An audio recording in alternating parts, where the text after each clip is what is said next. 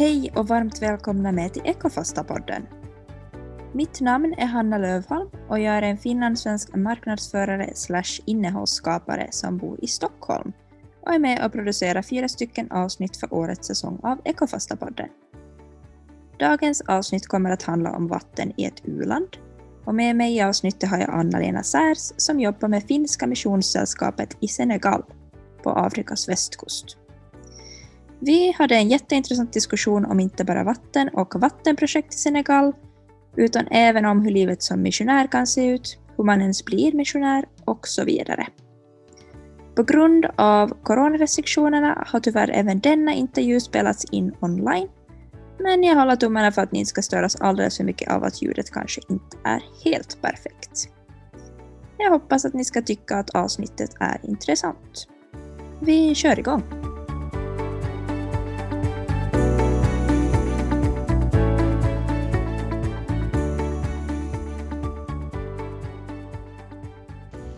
Hejsan Anna-Lena Särs och välkommen med till Ekofasta-podden. Hej! Tack! Roligt att få vara med. I det här poddavsnittet så är tanken att vi ska diskutera vattnets betydelse i ett u-land. Och det här är ett jätteintressant ämne som i alla fall jag jättegärna lär mig mer om.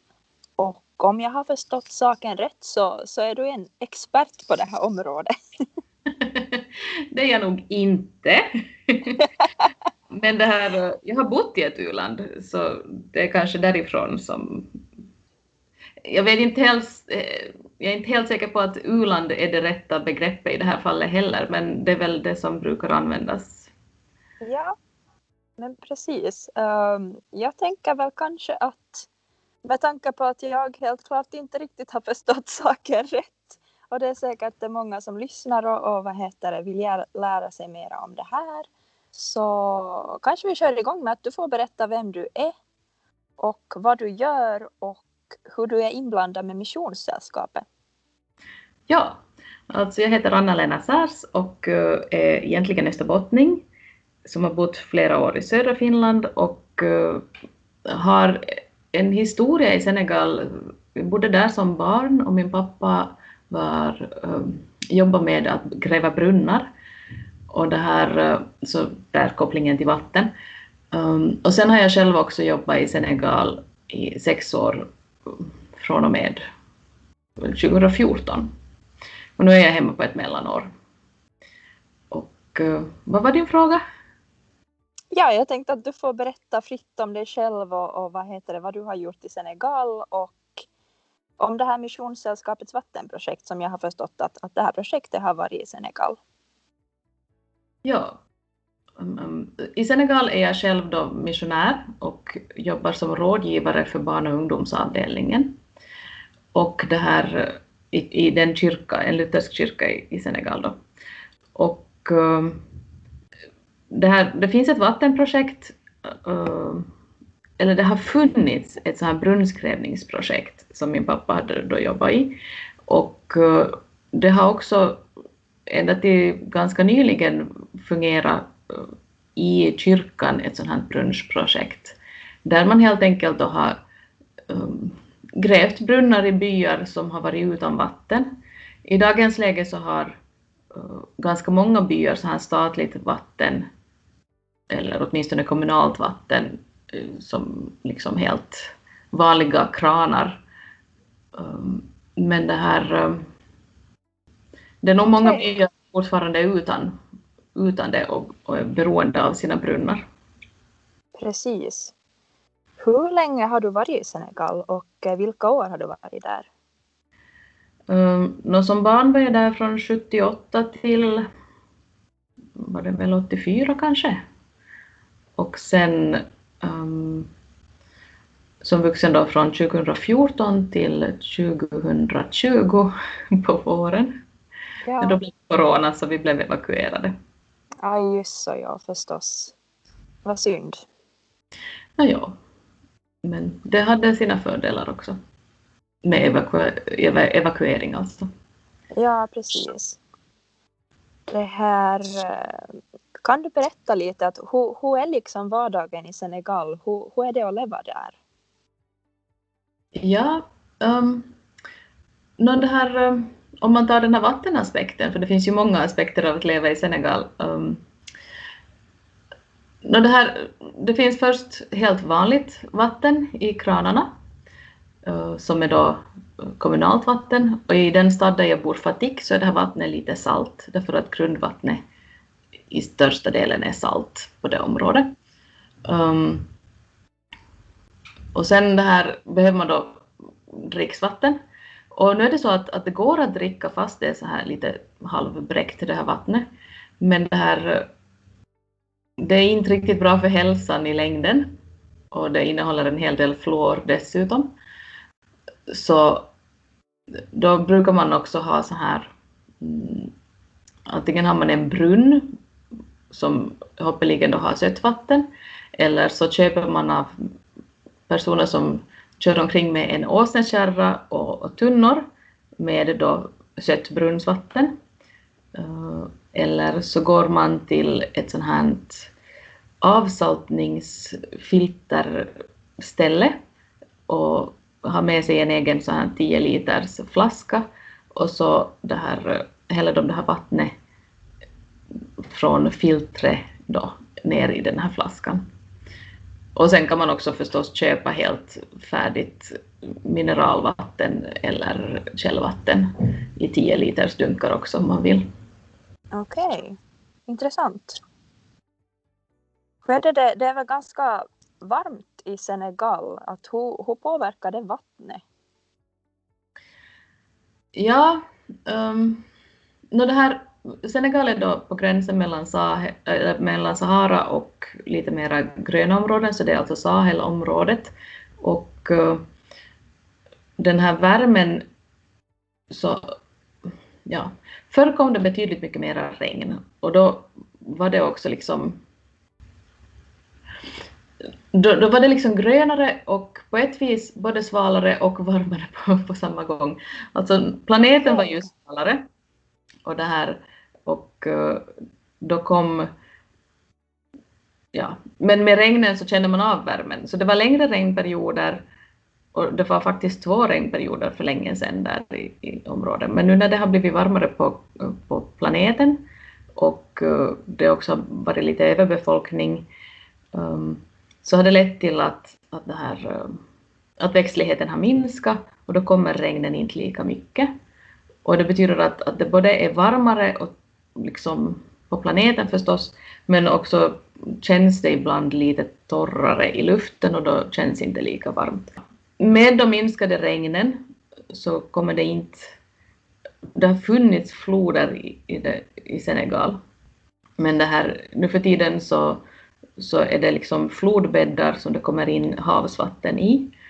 Och det betyder att, att det här åtminstone just i min stad så finns det en sån flodbädd som nu är fylld med havsvatten och när det här, um, när det här vattnet avdunstar i den varma solen så blir det här vattnet saltare än havsvattnet. Så det är lite samma effekt som i Döda havet men inte kanske till samma grad. Men det är alltså betydligt saltare vatten och man flyter riktigt fint där. Okej. Okay. Spännande. Nåja, för mig är det ju normalt. ja, förstås, förstås. För, för en nordbo som, som aldrig har varit i Afrika och jag har som inte själv riktigt stött på såna här grejer med vatten just så jag tycker det, jag tycker det är jätteintressant. Ja, det var det ja, ja, absolut. Hur är det med, med mikroplaster och kemikalier där i vattnet? Ja, jag tror nog att det finns ganska mycket mikroplaster. Nu tror jag inte att det har gjorts undersökningar, åtminstone känner jag inte till dem. Det finns säkert som gör det, men, men antagligen finns det ganska mycket mikroplaster och kemikalier i vattnen därför att eh, det finns inte någon, alltså det här med, vad heter det, avstjälpningsplatser som skulle vara organiserade eh, kommunalt och som ska vara liksom välstrukturerade och så här. Så det är väldigt underutvecklat ännu som så här nätverk. Det som däremot finns är då liksom så här mera inofficiella avskärpningsplatser och, och det här det som man traditionellt har gjort, till exempel i, bland det folkslag som jag har bott mest med, alltså sererarna, så det är att, att, att man har slängt skräpet där som vattnet har samlats under regnperioden. Ifall det är liksom, ja alltså det finns ju förstås, så det finns regnvattensjöar som man har då för dricksvatten, men sen så finns det också så här bara gropar som bildar vatten. Och då har man brukat slänga skräp i de här groparna för att, för att det så småningom ska då bli platt land. Och det betyder att, att det, här, det här vattnet som har funnits där inte längre skulle samlas på det stället. Och det har varit en ganska bra strategi förr när det har varit organiskt material och, det här, och då har det liksom bildats jord där och, och, och då har liksom eh, så här små vattenpussar där myggor har kunnat lägga ägg, så de har försvunnit med tiden. Men i dagens läge så funkar det inte så bra, därför att nu finns det plast och annat skräp som då kan innehålla kemikalier och mikroplaster, men så kan det också innehålla, alltså det kan ju innehålla precis vad som helst, alltså man slänger också batterier på skräphögen, för det finns Oj, ingen samling för batterier. Ja, så det här då kan det ju innehålla ganska mycket grejer. Och man är inte medveten på det viset. Eller de, ska vi säga, det finns ju myndigheter som är medvetna om riskerna med allt möjligt. Men, men just den vanliga människan som då till exempel har kommit, flyttat in till stan från landet eller bor på landet själv och kanske inte har gått så många år i skola, så de är ju inte medvetna om de här gifternas risker. Har man undersökt och studerat och vet man om hälsopåverkan på, på speciellt barnen och ungdomarna av det här? Eller hur, hur är det riktigt? Jag tror inte... Jag tänker att det måste ju liksom påverka hälsan för det, för det är ju liksom, det gör ju det helt enkelt. Det gör det säkert. Och just i och med att också allt vatten så bevaras antingen, ja förr i världen så bevaras det i, i det här lerkärl, mm. men i dagens läge så bevaras ju allt vatten, nej inte allt vatten, men ganska mycket vatten bevaras då i plastflaskor eller plastdunkar. Så då, då kom, och det är varmt i området så då, då frigörs ju alla möjliga kemikalier från plasterna också. Förstås, ja. Eh, men, men det här, jag tror inte att de i Senegal har gjort någon forskningar kring den saken. Det som det som det nog har gjorts forskning om däremot var att för några år sedan, eh, det här är nu egentligen vad jag har hört av, av andra människor, så jag kan inte ens säga vem det är som har sagt det åt mig, jag kommer inte ihåg längre. Men det hade varit någonstans i Dakar som är Senegals huvudstad, så hade det varit, de hade jobbat med, barn hade, ja, barn hade blivit förgiftade av bly, därför att det var då en återvinningscentral som, där man hade jobbat med att återvinna bly och man hade inte, man hade inte riktigt vetat hur det funkar och, och vad riskerna är och att det blir en massa blydamm när man jobbar med det. Och det dammet kommer ju också ner i vattnet sen när det regnar. Um, ja. Hur är det med, med översvämningar och, och vad heter den medföljande myggproblematiken och eh, malaria? Har du mm. sett någon eller har du någon erfarenhet av det? Um, ja, jag kan ju inte säga att jag har någon erfarenhet, men annat än att varenda gång det regnar så blir det ju mycket vatten i, i, liksom, i områden där det då finns lite gropar. Och uh, då är det ju vanligt att, att malarian, malariamyggorna lägger ägg där och sen, sen sprider det sig. Så Ja, någon egen erfarenhet kan man ju säga att, att jag hade, um, jag bodde nära en sån här en plats där vattnet samlade sig förut och det här och det var mycket myggor på det området. Um, då brukar också myndigheten alltid mellanåt förgifta de här myggorna. och det gick till så att, att, det här, att områdena blev informerade om att nu kommer det att, att göras en sån här sanering eller något så här, vi kommer att sprida gift här i området, att då och då får ni inte gå ut och se till att ni täcker, täcker för det här era vatten, ja, om ni har samlat vatten och har något dricksvatten så se till att täcka för det och ha inte framme någon mat och så vidare. Och gå inte ut då och då. Och sen, sen så har de då spritt det giftet och sen efter ett tag så får man då gå ut igen när det har gjort sin, sin verkan. Men det här eh, Sen beslöt också staden att de måste göra någonting annat, att det är inte så hemskt bra att bara sprida gifter.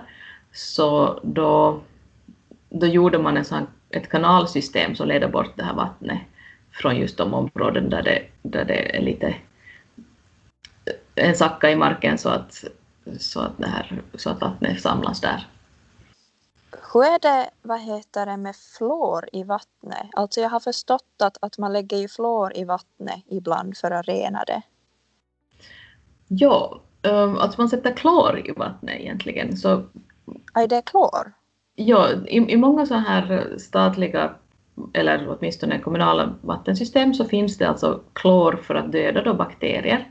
Um, klor är någonting som fransmännen, alltså det egentligen det kallas för eau de javel, och, vilket då är någon slags klorblandning. Och det är någonting som fransmännen har uppfunnit och det, det används väldigt mycket i Senegal just för att det är en gammal fransk koloni, eller det har varit en, en fransk koloni. Och ehm, det här kloret så renar vattnet nog ganska bra, men sen innehåller det ju då klor. Det som gör att det finns mycket fluor i, i vattnet så um, har att göra med att det finns fluor i marken, om jag har förstått saken rätt. Så det här, människor som bor på sådana områden där det finns extra mycket fluor i grundvattnet och som dricker vatten ur de här brunnarna så kan få missfärgning på tänderna sen när de blir äldre. Att det här, jag, jag har bekanta som har riktigt bruna tänder och ibland söndriga tänder därför att de har bott på sådana här områden. Hur är det du, du pratar om brunnarna? Är det så, eller har jag förstått saken rätt att, att din pappa har varit med om att starta brunnsprojektet? Ja, det var han. Pappa jobbade länge med en, en person, han hette Paul Sen. Och eh, tillsammans så hade de då ett team där uppgiften var då att, att de, de kontaktade så här olika byar, eller egentligen var det byar som tog kontakt med dem och sa att de hade behov av en brunn och så, så liksom så for de runt i de här byarna och, och valde då ut någon by, där, eller några byar där det då skulle kunna grävas brunnar. Och då var tanken den att, att uh, brunnarna grävdes av männen i byn. Och det, men det här, sen, sen tog brunnsprojektet, de, de lagade så här eh, brunnsringar av då, jag antar att det var betong, som man då sänkte ner i de här brunnarna så att väggarna inte skulle liksom trilla in liksom. Och det här och, och på det viset så, så fick man då fungerande brunnar. Och det, och det, det, liksom, det, det, har länge funnits just den här expertisen bland senegaleserna som jobbar i kyrkan. Och, och det här, ja. Och från början var brunnsprojektet i en stad vid kusten som heter Mbor och nu har det så vitt jag vet så har det flyttats till en stad längre in i, i landet som heter Hunjun. Men nu är jag inte helt säker på att om, om just brunnsprojektet har fortsatt eller om man har stängt ner det för att det då kanske finns andra aktörer eller för att det kommunala vattnet då är så mycket mer utbrett än vad det var förut. Um, och de här brunnarna så, ja, i det område där jag bodde ganska i centrum av Senegal så, så var de kanske 20 meter djupa, någonting i den stilen. Och allt emellanåt, eftersom det finns i just Fatikområdet så finns det hemskt mycket salt på grund av den här havsarmen. Och när regnen inte kommer rikligt så det här trycks inte det här saltvattnet neråt i, i marken när, när då stora mängder vatten kommer, utan utan det liksom så småningom under torrperioden så, så liksom far det uppåt med så här, det sprider sig liksom uppåt. Och speciellt ifall man då använder konstbevattning, om jag nu har förstått saken rätt. Um, så om inte kommer bra regn så då blir marken mera salt i det här området. Och det här eh, det leder då till att många brunnar också blir salta med tiden. Och då måste man gräva nya brunnar och hoppas att, att vattnet just på det området inte har blivit salt ännu. Okej. Okay.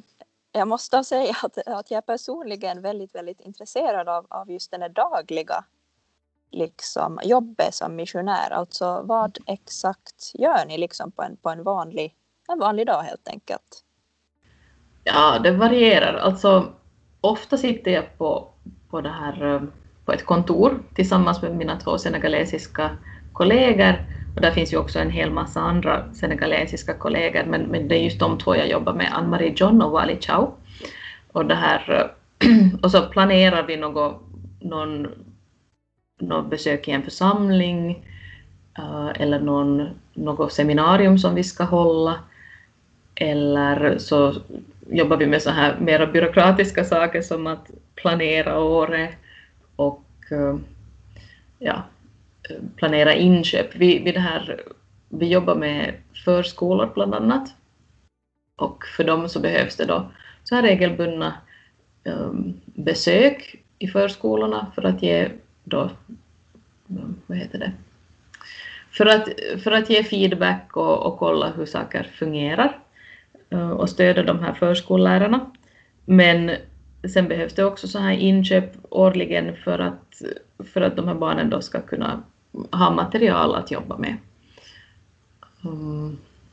Så det är en sida av det hela. En annan sida är då söndagsskolorna där vi då utbildar söndagsskollärare och fortbildar dem och, och försöker li, lite så här kolla upp att, att arbetet i, i söndagsskolorna då i församlingarna funkar och, och är igång och lösa problem om det uppstår problem.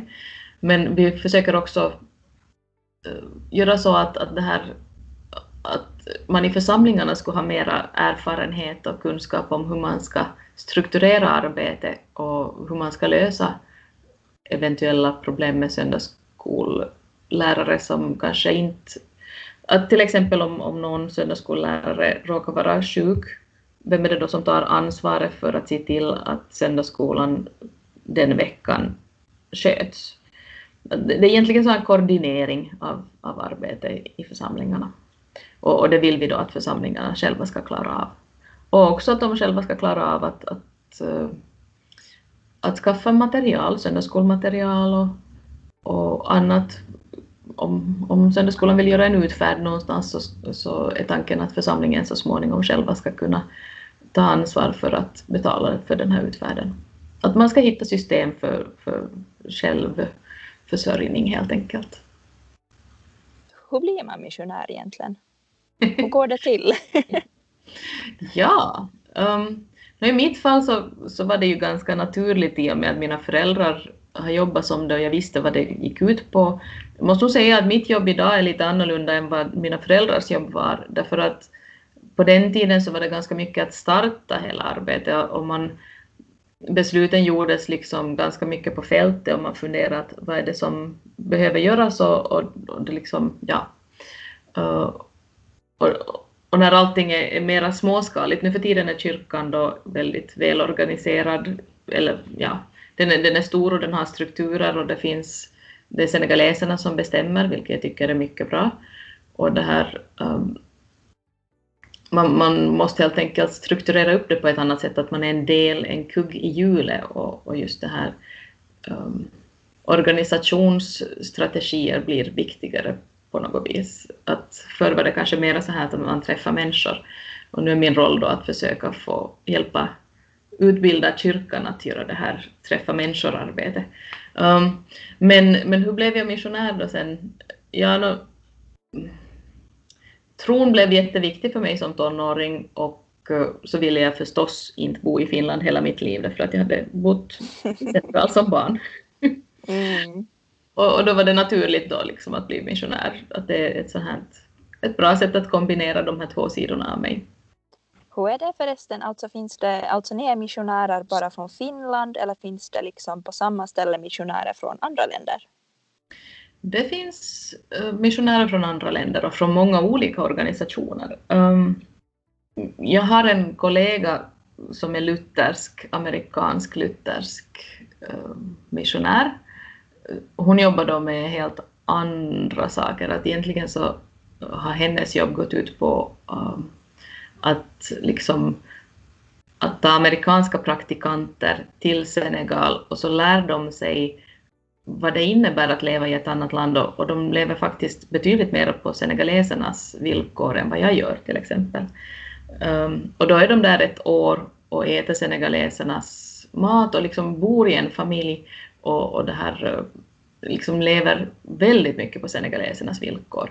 För att sen komma tillbaka till sina hemländer och, och det här och ha ett nytt perspektiv på världen och kanske också påverka människor i, i sina hemländer då, eller hemstater i Amerika.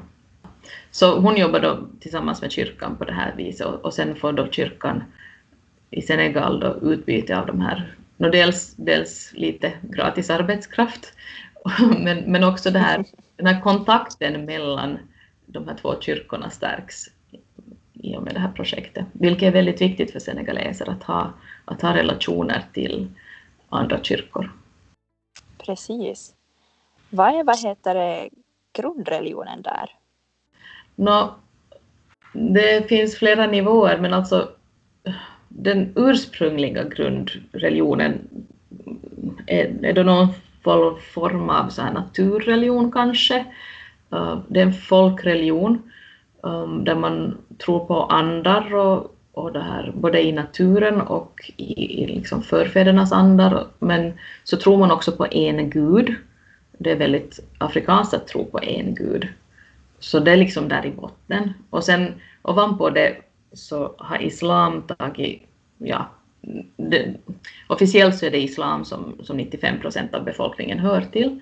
Men det är också en, en senegalesisk variant av islam eller flera senegalesiska varianter av islam, därför att det är då olika så här, om man då kan kalla dem marabun, som, eller shejker, som, så här, som har startat så här brödraskapsrörelser, där man då har, har liksom kontextualiserat islam just i den senegalesiska kontexten, just med, med liksom, där folktron på något vis kopplas ihop med islam, samtidigt som man också försöker, alltså de här lokala muslimska ledarna, så de, de tycker ju nog att vissa delar, inslag av folktron inte ska få finnas i den här islam, men samtidigt så, så, så funkar de betydligt bättre tillsammans än till exempel saudiarabisk islam, som då kanske inte är så jättepopulärt i Senegal faktiskt.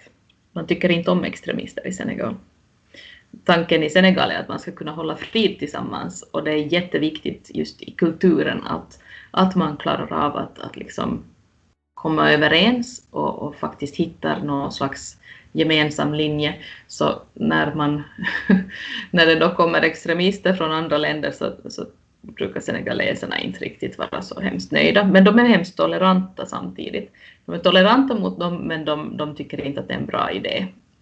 Så det har inte riktigt fått någon grogrund i Senegal. Nej, precis. Men det låter jätte, jättefint att de vill liksom ha harmoni och är villiga att, att jobba tillsammans helt enkelt. Ja, och det är nog någonting som Senegal är väldigt starkt inriktat på och som är liksom en av de här specialdragen tycker jag i Senegal i allmänhet. Att, och, och det, jag tror att det hör ihop med liksom med den här tanken att, att först och främst är vi afrikaner, först och främst är vi senegaleser och vi hör till vår, liksom, det finns till exempel inom serere-kulturen så finns det så här, um, de har då två sådana här fol andra folkslag i närheten som de har vissa så här eh, kusinskap med, brukar de kalla det, kusinage. Så det betyder att en, en serere får aldrig göra någonting illa åt en jola och tvärtom, för då händer det något så här mystiskt ont. Så man måste se till att, att liksom, det är lite tabu helt enkelt att, att göra någonting illa åt dem. Och, och det här då upprätthåller en, en fred. Och, och man vill liksom hitta den här harmonin. Det är viktigt. Okej. Okay. Jätteintressant och som sagt jättefint också tycker jag. Mm. Det här, nu kom jag på en, på en spontan grej jag vill fråga dig och eh, jag är jättenyfiken på det här. Mm. och eh, jag tänker bara på det att du måste ju ha haft jätte, jätte, jättemånga människomöten som har varit speciella med tanke på att du kommer liksom från Finland och även om du har varit där i Senegal förr och, och du kan kulturen och så vidare men eh, har du något sånt där unikt människomöte som du brukar berätta om till folk eller som du tycker att har varit extra speciellt på något sätt? No, låt oss ta en, det här är så här, ja, jag vet inte, jag brukar inte ha så hemskt Ja, det beror ju på vad man väljer, alltså det finns ju hur mycket som helst i och för sig. Men, Förstås, ja. Men om man skulle kunna ta den här storyn. Jag var ute på torget och skulle köpa frukt av min stand och så var det någon som hörde att jag pratade lite lokalt språk där. Och, och så började han diskutera med mig och han ville då diskutera treenigheten. Som muslim så ville han diskutera att, att hur, hur tänker vi om den här saken? Och så berättade jag att ja, så här och så här tänker vi kristna. Och, och han berättade så här och så här tänker vi muslimer och så funderar vi, jaha, men hur kommer det sig att vi tänker då liksom att det här med att eh, kan Jesus faktiskt vara Guds son eller inte, så kom vi fram till att, att uh, den stora skillnaden är egentligen den att uh, muslimerna tror att den heliga ande inte är en person, medan de kristna tror att den heliga ande är en person. Så eftersom de kristna tror att den heliga ande är en person i Gud, så det här, och, och den heliga ande satte igång Jesus, så är alltså Jesus Guds son. Medan det här, muslimerna tror att, att Jesus sattes igång av den heliga ande också, men heliga ande är, är inte liksom en person, alltså är Gud inte Jesus far. Och så konstaterar vi att jaha, okej. Okay. Just så. köpa frukt. Och det var inte jag som initierade det hela. Nej, det var bara en sån där random konversation. ja, precis. Mm. Det här eh, tiden börjar rinna mot sitt slut och mm. Eh, jag tycker det här har varit en jätte, jätteintressant diskussion. Och eh, det har varit jätteintressant att höra dina historier nu här, speciellt på slutet och hur man blir missionär och så vidare. Och jag tänker att ännu innan vi avslutar den här diskussionen så skulle jag vilja fråga dig att eh, hur ser din framtid ut med Senegal? Kommer du att åka tillbaka efter coronan eller om nu det blir hur det nu blir med corona och så vidare och, vad heter det, hur fortsätter ditt jobb med Missionssällskapet och eh, Senegal helt enkelt? Ja, alltså det här, jag är på ledigt från Missionssällskapet fram till slutet av juni. Och sen är tanken den att jag ska tillbaka till Senegal efter det. Men vi får ju okay. hoppas att coronaläget blir bättre. Men alltså mina kollegor är redan i Senegal. Alltså mina finska kollegor är redan i Senegal. Så jag ser inte något hinder att jag också skulle fara dit. Okej, okay. men vad roligt. No, men hördu, jag skulle kunna fråga dig en miljon frågor om det här och jag tycker det är jätte, jätteintressant. Men sanningen är den att vi har nog pratat väldigt länge så vi måste ja, nästan börja ta avsluta nu. ja. Men tack så jättemycket för att du ville vara med i det här poddavsnittet och eh, tack för alla historier och kunskap du har delat med dig om. Tack!